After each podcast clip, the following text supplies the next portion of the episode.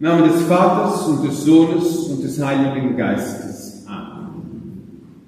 Heute gibt es viele selbsternannte Apostel. Apostel, die für das Klima eintreten, für den Genderismus oder für solche Dinge wie Vogue oder ähnliche politische Agendas.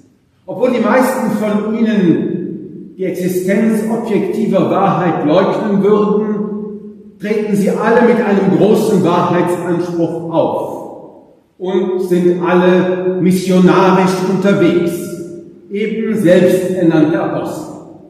Davon gibt es so viele, dass wir uns wundern können, dass der Kirche untersagt wird, zu missionieren dass man sie mundtot machen will und dass viele, auch offizielle Vertreter der Kirche, deswegen die Mission gleichsam abgeschrieben haben als eine Sache, die von gestern ist.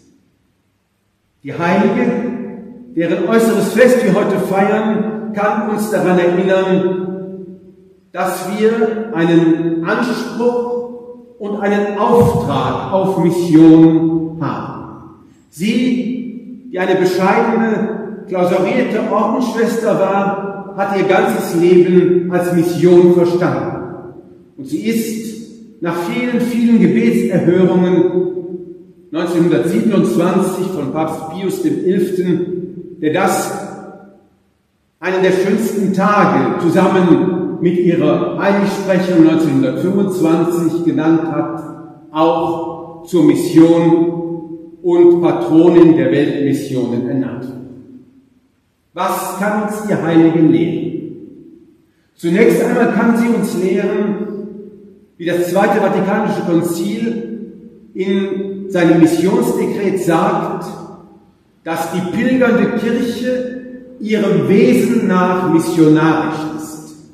Wir haben gar keine Wahl. Wir können uns nicht von der Mission abwenden. Denn die Kirche selbst als pilgernde Kirche in dieser Welt ist zu den Menschen gesandt, um ihnen die Wahrheit Jesu Christi zu verkünden. Die Kirche hat keine Wahl, sie ist missionarisch und muss missionieren, damit der Auftrag Jesu Christi erfüllt wird.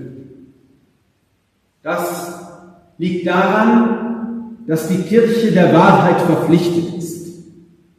Wenn wir einen Menschen sehen, schon auf der natürlichen Ebene, der in einem schweren Irrtum befangen ist und der einer Lüge aufsitzt, dann haben wir schon als Menschen die Auftrag, ihn aufzuklären über seinen Irrtum und ihm die Wahrheit mitzuteilen, damit er sich und anderen nicht schadet.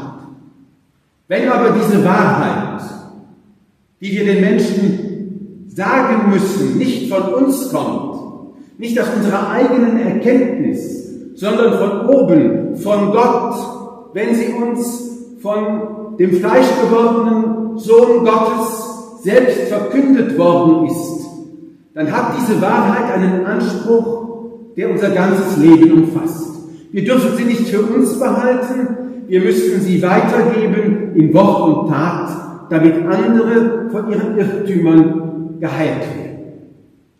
Es gibt nur einen wahren Gott.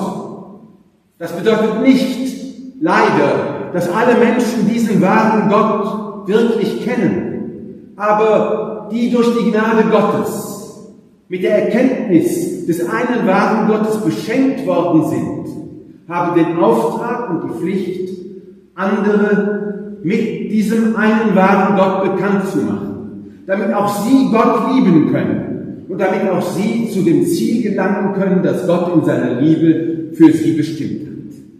Wer die Wahrheit kennt, auf natürlicher Ebene und auf übernatürlicher Ebene erst recht, muss sie weitergeben und darf sie nicht für sich behalten, damit alle gerettet werden Das ist auch der große Auftrag Jesu Christi, den er ausdrücklich den Aposteln und mit ihnen auch uns gegeben hat. Euntes docete omnes gentes. Geht hin in alle Welt, verkündet die Wahrheit und taufet alle Menschen im Namen des Vaters und des Sohnes und des Heiligen Geistes an. So heißt es am Ende des Matthäus-Evangeliums. Die frühe Kirche hat immer schon gewusst, dass sie diesen Missionsauftrag hat. Der heilige Paulus und die anderen Apostel sind in die Welt hinausgegangen, um die Wahrheit Jesu Christi zu verkünden. Die Kirche ist das, was sie heute ist, dadurch, dass schon die Apostel, alle ihre Nachfolger und viele Priester ausgegangen sind in die weite Welt, um die Menschen zum Heil und zur Wahrheit Jesu Christi zu bringen. Das ist nicht etwas, das uns anheimgestellt ist, sondern der ausdrückliche Auftrag unseres Herrn Jesus Christus. Er selbst ist ein Missionar. Er ist der Missionar Gottes des Vaters. Und er hat diesen Missionsauftrag an uns weitergegeben, damit so viele wie möglich den sicheren Heilsweg der Kirche sehen können und getauft werden. Dass das aber keine alte, verstaubte und längst vergessene Doktrin ist, die wir der Geschichte anheimgeben können, hat uns das Zweite Vatikanische Konzil an zwei Stellen ausdrücklich in Erinnerung rufen. Es ist wert, diese Zitate in ihrer Länge zu Gehör zu bringen, damit wir nicht dem Irrtum aufsitzen, den man uns beibringen will, dass die Mission zu Ende sei. Das Konzil sagt, so ist es nötig, dass alle sich zu Christus, der durch die Verkündigung der Kirche erkannt wird, bekehren, so wie ihm und seinem Leib der Kirche durch die Taufe eingegliedert werden. Christus selbst hat nämlich mit ausdrücklichen Worten die Notwendigkeit des Glaubens und der Taufe betont und damit zugleich die Notwendigkeit der Kirche, in die die Menschen durch die Taufe wie durch eine Türe eintreten. Darum, so sagt das Konzil zweimal, können jene Menschen nicht gerettet werden, die um die Kirche und ihre von Gott gestiftete Heilsnotwendigkeit wissen, in sie aber nicht eintreten oder in ihr nicht ausharren wollen. Mission betrifft das ewige Leben.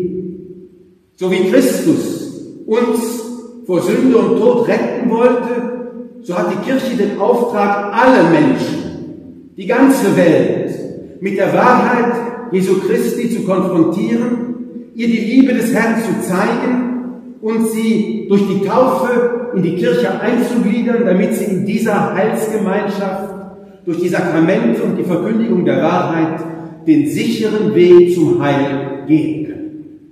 Natürlich gibt die Barmherzigkeit Gottes denen, die ohne eigene Schuld und wieder besseres Wissen nicht von anderen missioniert worden sind, die nichts von Jesus Christus wissen, die in einem unüberwindlichen Irrtum über die Kirche und die Heilsnotwendigkeit der Taufe leben, die Möglichkeit, durch seine Gnade auf geheimnisvollen Heilswegen trotzdem gerettet zu werden.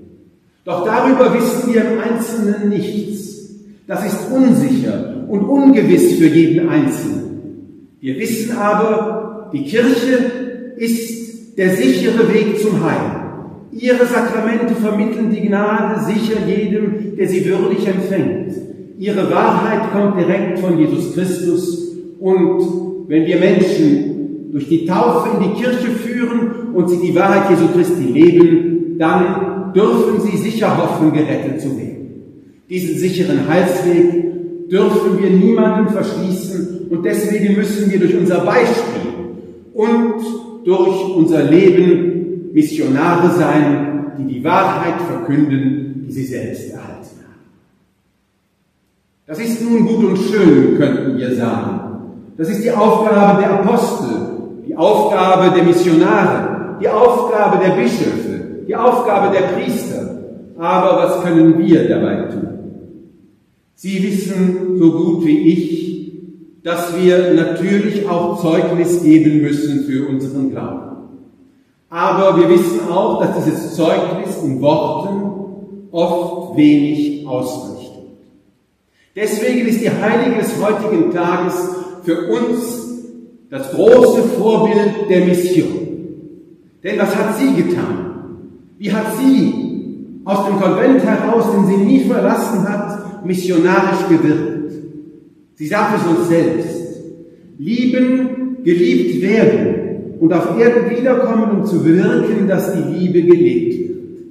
Jedes Mal, wenn wir die christliche Liebe leben, die Gottesliebe im Gebet und in der heiligen Messfeier, die Nächstenliebe in jedem Opfer, das wir für den Nächsten bringen, dann wirken wir missionarisch. Dann bekehren wir, obwohl wir es nicht sehen, eine Seele, dann ziehen wir die anderen zu Gott. Wie sollen wir das tun? Wie ist das möglich im täglichen Leben? Durch den kleinen Weg der heiligen Theresia von Lisieux. Sie nennt uns selbst die Mittel, die Gott uns gegeben hat. Opfer, den letzten Platz und Selbstvergessenheit. Sie sagt, das Einzige, um das uns niemand beneidet, ist der letzte Platz. Darum gibt es auf diesem Platz weder Eitelkeit noch Herzeleid. Erkennen wir, dass wir selbst Sünder sind. Erkennen wir, dass wir selbst am Missionsauftrag Jesu Christi nur als ganz Unwürdige teilnehmen können. Werden wir demütig. Hören wir auf, andere zu kritisieren, sondern beginnen wir, uns selbst zu ändern. Setzen wir uns vor Gott auf den letzten Platz und er und seine Gnade wird uns erhöhen und so werden wir andere durch unsere Demut, unser Beispiel mitbringen vor Gottes Thron. Dann sagt sie, wenn wir Angst vor diesen Opfern haben, das Folgende. Man kann nichts Gutes wirken, wenn man sich selbst sucht.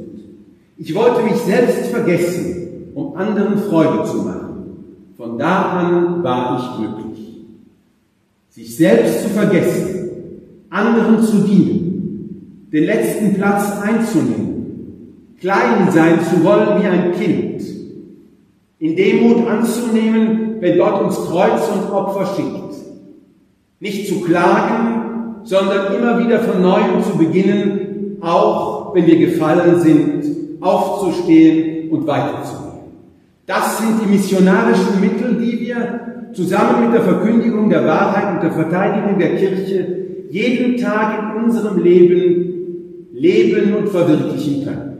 Das ist der kleine Weg der heiligen Theresia von Lisieux, durch die sie eine große Missionarin geworden ist.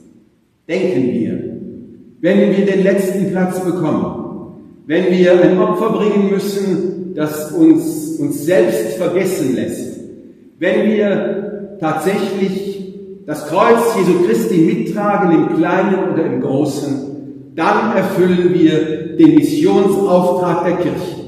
Nicht in großen Worten, sondern in kleinen täglichen Taten werden auch wir, wie die heilige Theresia, Missionar, können auch wir Rosen regnen lassen der täglichen Liebe auf diese lieblose Welt. Dann kann man uns nicht den Mund verbieten, denn man wird sehen, seht, wie sie einander lieben. Und man wird erkennen, wir tun das nicht um unsere Willen. Wir tun es um Gottes Willen. Wie die heilige Theresia. Und wir verwirklichen so den Auftrag Jesu Christi. Geht in alle Welt, lehret alle Menschen und taufet sie im Namen des Vaters und des Sohnes und des Heiligen Geistes.